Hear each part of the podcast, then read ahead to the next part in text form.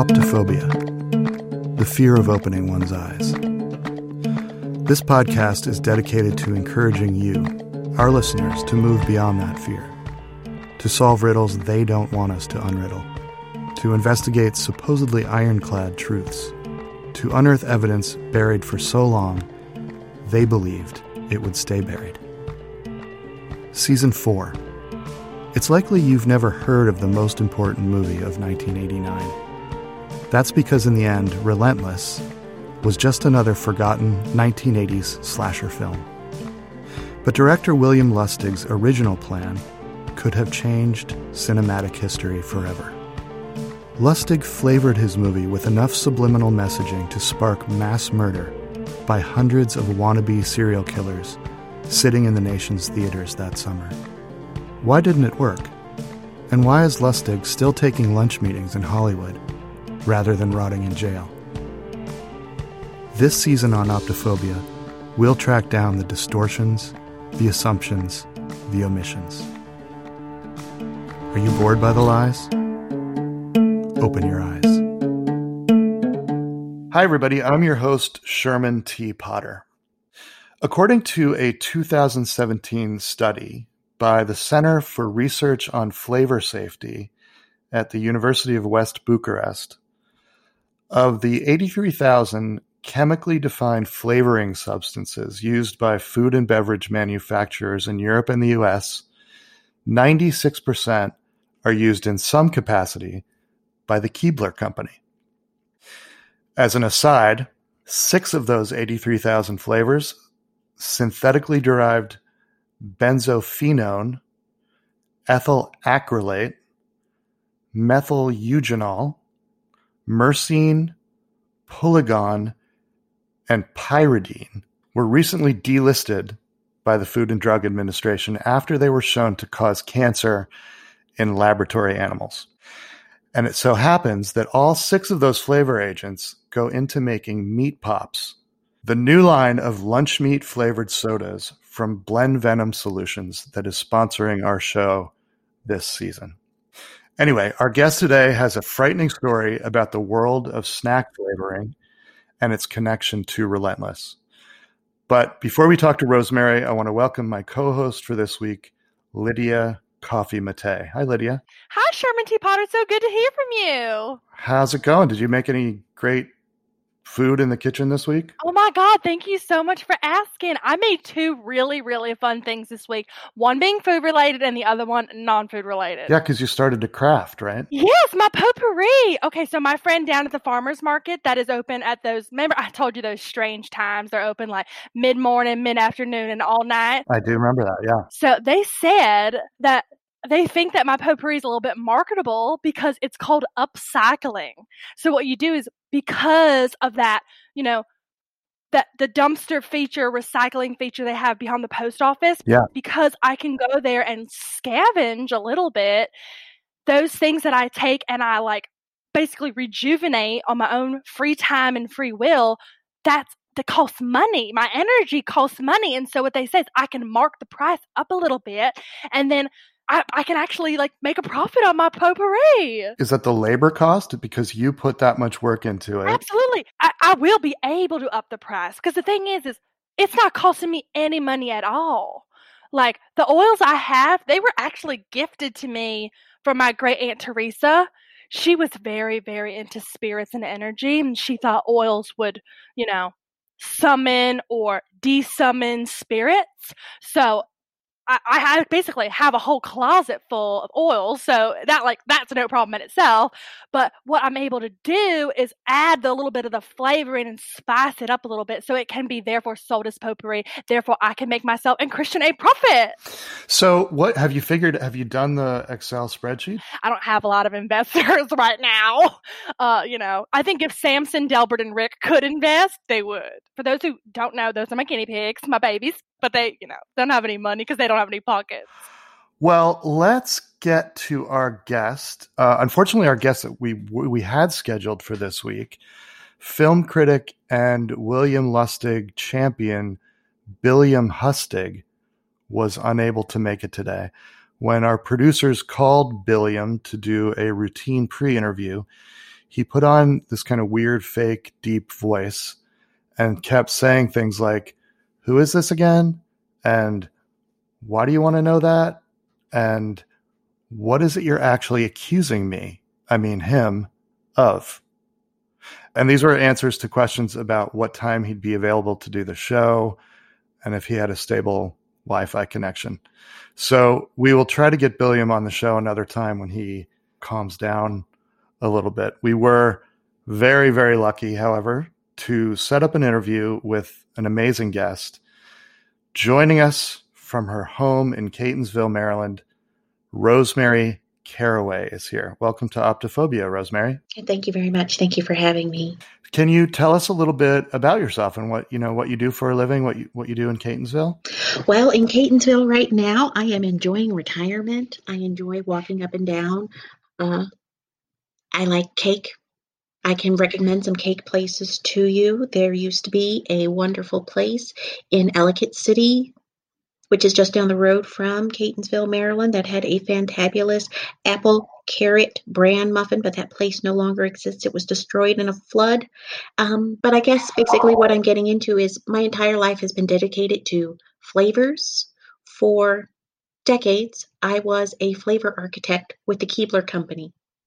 Many of you have grown up with those flavors. Maybe you enjoyed fudge stripes or magic middles, but the thing that got me most excited and the thing that I'm most proud of are my savory contributions to the Keebler Company. Children of the 80s would know me as the person who created pizzerias, Tato skins, and Oh Boise's. This is kind of like having a celebrity on the show. Thank you. Thank you. Let me back up a, a second, Rosemary, and ask you how did you find your way from Catonsville, Maryland into a job as a flavor architect? That is honestly, Sherman T. Potter, my same question. I'm so curious at how one would acquire such a position. Well, if one were to take the most more traditional track, you would call yourself a food chemist and you would be, you would go on to a biology, chemistry track, but I was more self taught. I grew up in Catonsville, Maryland, and my first job was at Friendly's. And what's very special about the Catonsville area is that there was a Friendly's on Frederick Road, but there was also a Friendly's within the Security Square Mall not far from Catonsville, Maryland. And I happened to work in high school at the Friendlies in Security Square Mall. And if anybody is familiar with that regional uh, restaurant chain, that diner style restaurant chain, it was very famous for its um, happy ending Sundays. You would come for food. You might come for a uh, a patty melt or a clam strip basket at the restaurant, but you're getting through your meal so that you can have Friendly's famous ice cream. And at that point, we would just have um, we'd had our 22 flavors, but uh, the company was not very good at marketing them. Today, we live in a world of hybrid flavors. People want to experience as much food as possible. KFC did it with the double down. You have a chicken sandwich, but you also have cheese and you have bacon, and it's exciting. You have a chicken sandwich, which is a fried chicken, but it's also a sandwich. Things like that. We weren't doing that in the late 70s, early 80s, and I was a high school student. People don't want to listen to high school students, so they do listen to food and they do listen to receipts. So within the Friendly's location at Security Square Mall, I would experiment. People would get very excited about these things, but then I would go to the location on Frederick Road as a regular restaurant patron and I would order the things that I was creating within the mall and it got very popular. And then that's when my manager at the Security Square Mall location got very excited and they finally decided to listen to me and the Security Square Mall location became the most profitable in the country and I would dare say that that was uh, the reason for Friendly's first merger in 1979 and within that I became quite famous within the restaurant industry. And when it was time for me to pick colleges, I did consider going to the University of Maryland and going on that chemistry track, but I was courted by the Keebler Company. And as a college intern, well, pre college intern, my rocket just shot off from there. Oh my God, Rosemary, you're an innovator. You took the things that were presented to you in your in your docile life and you spiced them up with flavor and love. And I tell you what, there is nothing more pure or beautiful than that Rosemary Caraway. You know, I've never been to a friendlies, but I'll tell you right now, anywhere that I can go to look forward to a happy ending, I'm there. I'm there. Well, you know, that's what's so beautiful and what's so sad about this because um all of our lives exist in a specific moment in time and friendlies are disappearing. It's not the same company that it was in 1979, and the locations are not the same as they are. Security Square Mall no longer exists as it did when I was a teenager. The location on Frederick Road is gone. It hurts to walk past it. It hurts because, you know, when someone dies, they're buried and they go away. But when a restaurant dies, it's often not knocked down. And so you see the skeleton of this person you used to love. Okay, I, I'm definitely picking up what you're what you're hitting at here. That's kind of like a little bit of the trauma that I feel when I see all that trash behind the post office, and it's like just there laying in the cold. And I go and I'm able to go and recycle it, you know. But the thing is, is if my baby was a restaurant, I can't just easily pick it up, throw some lemon oil and eucalyptus on it and call it new. I hear what you're saying. Mm, mm, thank you.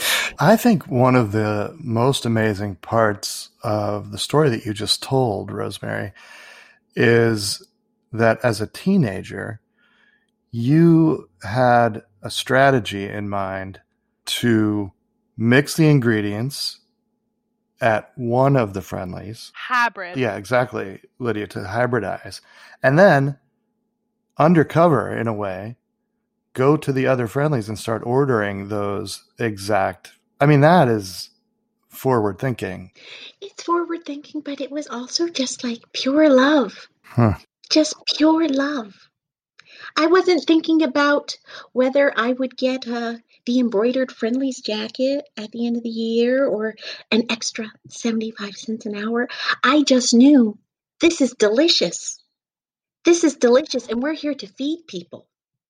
That's all I wanted to do. My question, Rosemary Caraway, is so when you became a pre-college intern with Keebler Mhm. and you were working on those savory, as you mentioned, flavors. Yes. So you were working more in the lab side of things for the, for Keebler, testing out different flavors. The research and development end of it, creating new flavors, trying to think up things that we could do because, again, at that time, they were very.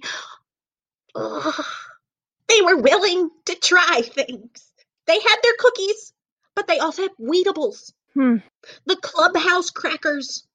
They were willing to go into a savory direction. Huh. Their crackers at that time were buttery, so like butter is for some people it's like, ooh, this is fulfilling like a a carbohydrate type craving for me. It's sort of a gateway drug, and I saw that.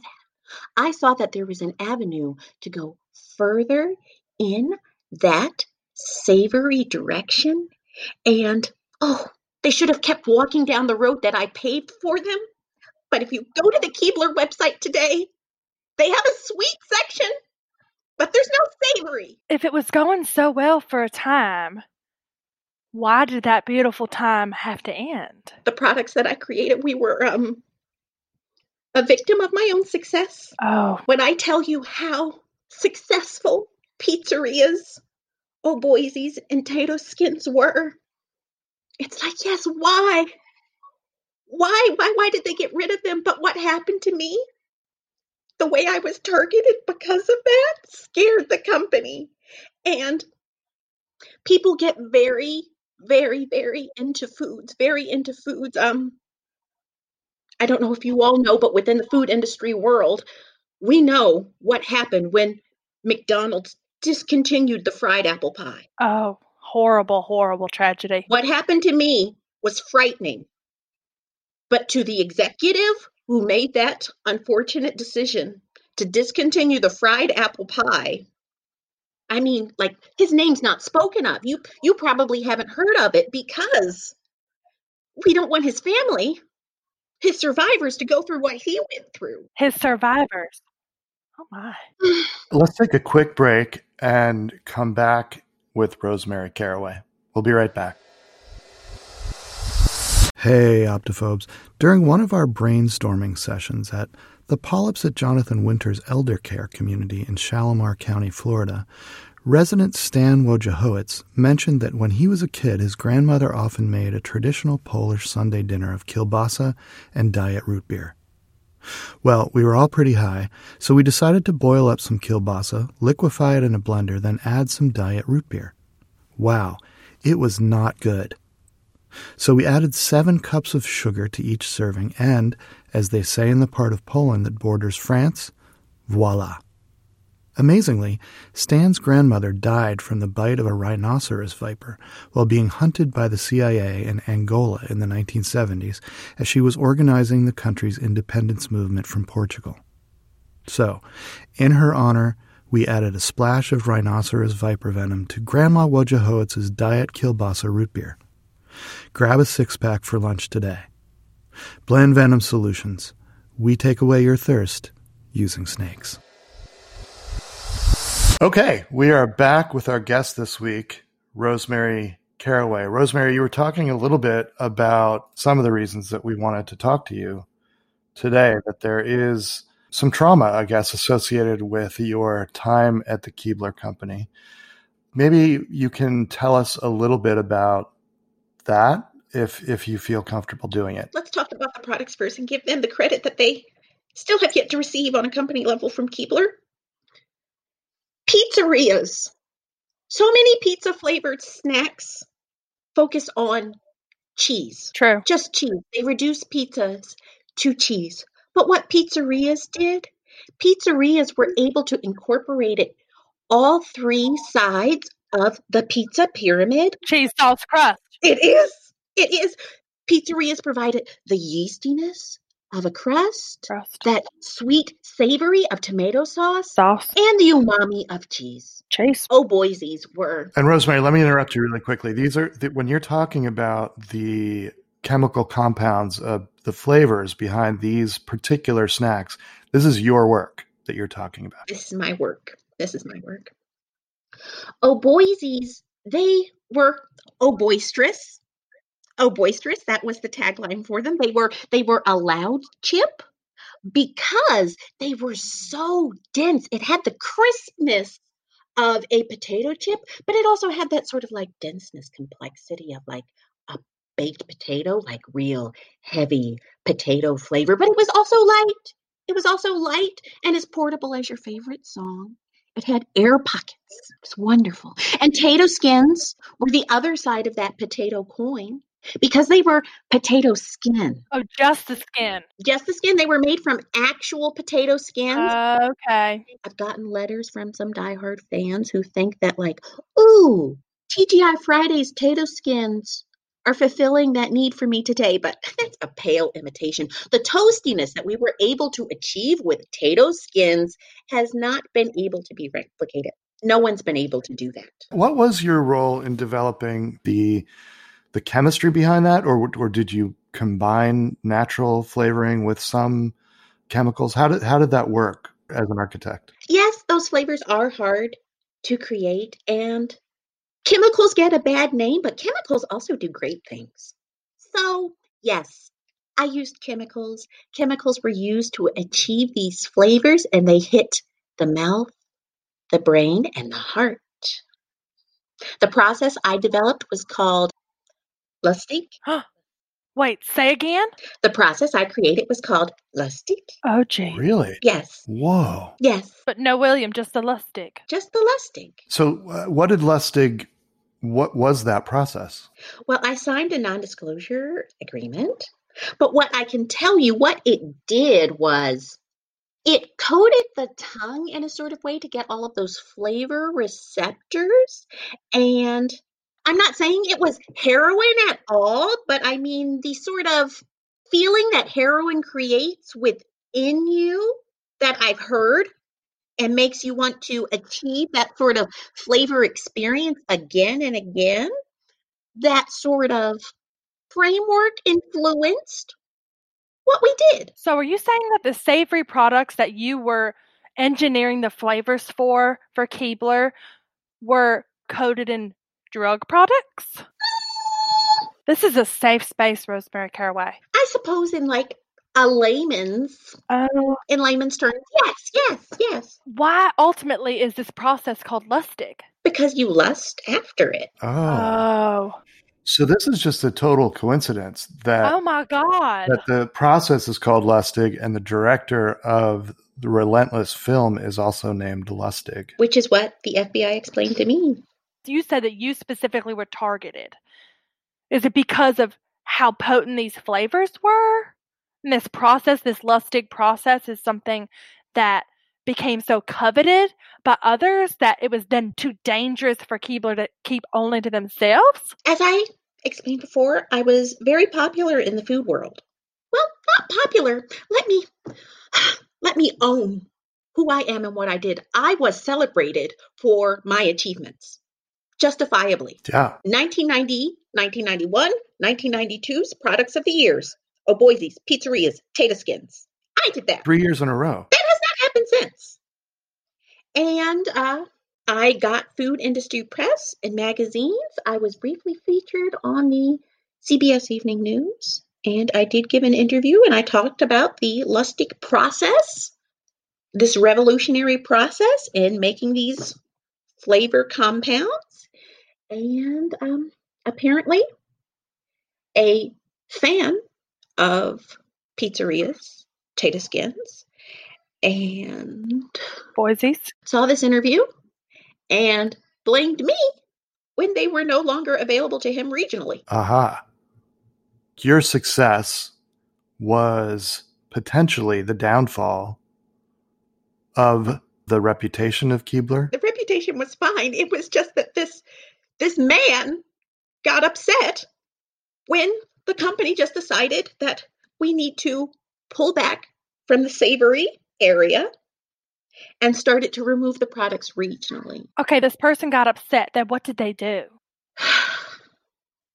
As they started to disappear from the mid central region in the United States. The flavors from Keebler. Yes, the products, the products. No longer ample on the shelves. Yes, he would reach out to the company and call our corporate customer support line and demand to find tell us where tell me where i can find these and when they were still within his region was still within driving distances he was satisfied with that he started to get angrier as um the range that he had to travel to expanded and it got to the point where we no longer sold them in stores but we did send them to vending machines. So he was able to find them in vending machines. And as they started to disappear from vending machines, he said, All right, I can't find my old Boise's, I can't find my Tato Skins, I can't find my pizzerias anymore. I can find a Charleston Chew, and I'm going to kill you with this.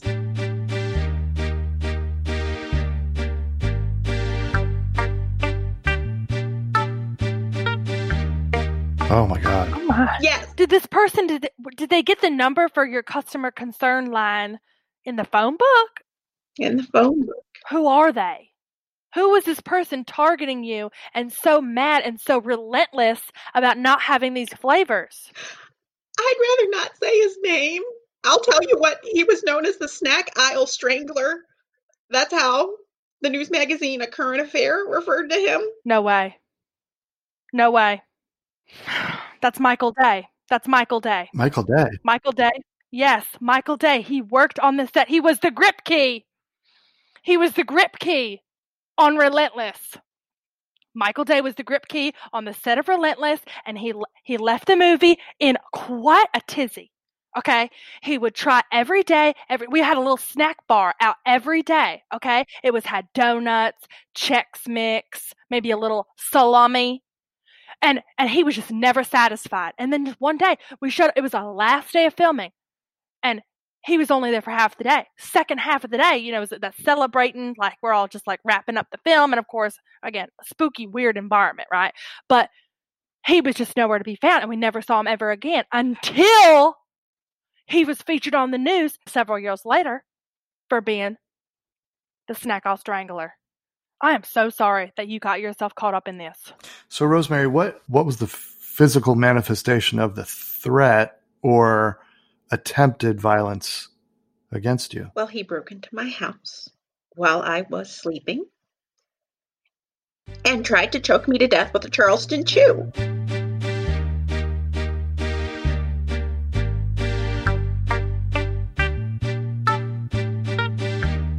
My God. I woke up as like he approached because my nose is very sensitive. I could smell it immediately. Hmm. But there was a tussle. I screamed, neighbors heard, and the police came.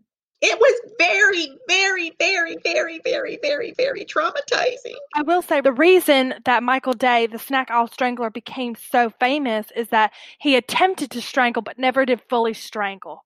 So you said you had a tussle. hmm Did that tussle end up in strangling physically or emotionally strangling? Both. Oh, God. Both. Can I ask a sort of strange question, Rosemary? Mhm. What happened to the actual Charleston chew that he used to try to strangle you? I got a bit of it in my mouth, coughed it up. It was on the floor. It was taken away as police evidence. But uh, in the media reports of this, it was blown up. There was a lot of attention focused on um, me almost choking on a Charleston chew. And it became a joke on The Tonight Show. And later on, in a song,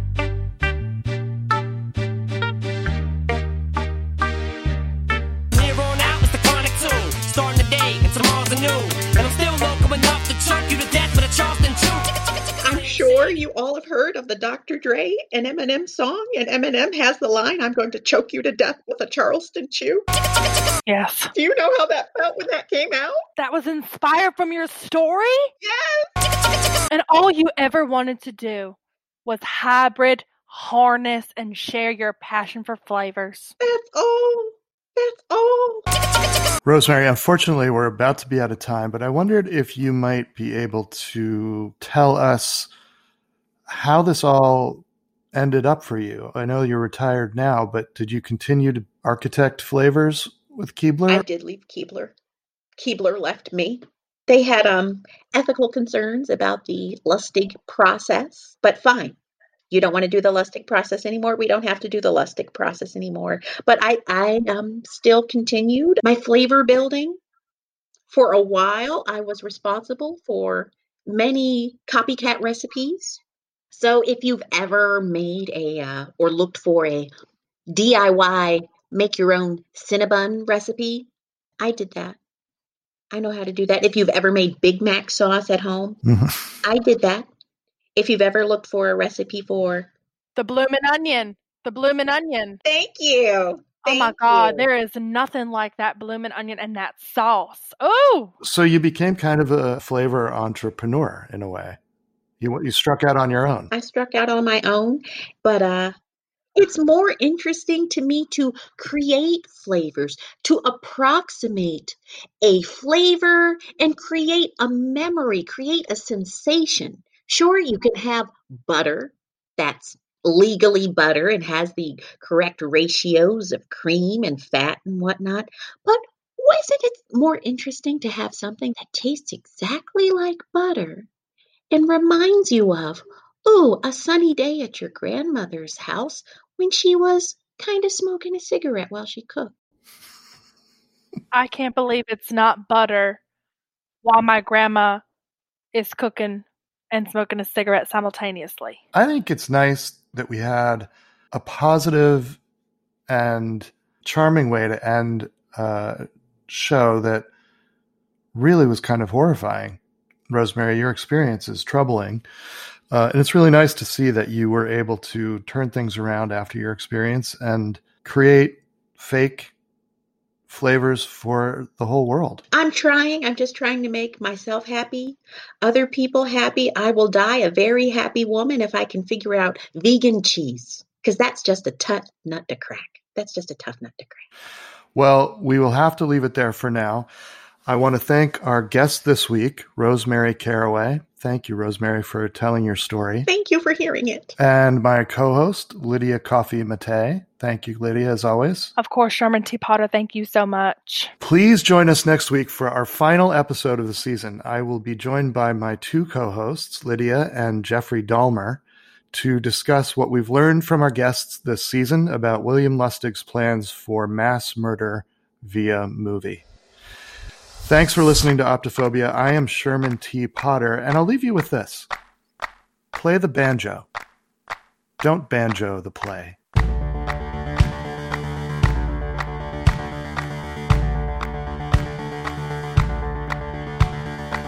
If you've got a connection to Relentless, we'd like to hear it. You can find us on our website, optophobia.org, or on Twitter, Instagram, and Facebook at, at optophobes.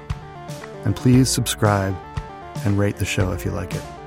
Thank you to Erica Johnson, who played Rosemary Caraway. Erica performs with Washington Improv Theater House Ensemble Lena Dunham. Thank you to Erin Murray, who played Lydia Coffee Mate. Erin performs with Madeline, a Washington Improv Theater House Ensemble, and The Lodge. Follow her on Instagram at, at Yearney B. Murray. Optophobia was produced by Tim Townsend. Music was composed by Bart Warshaw. Cover art by Claire Smalley. Additional website art by Nicole Bennett. Website by Chance Griffin. Thanks for listening. Until next week, keep them open.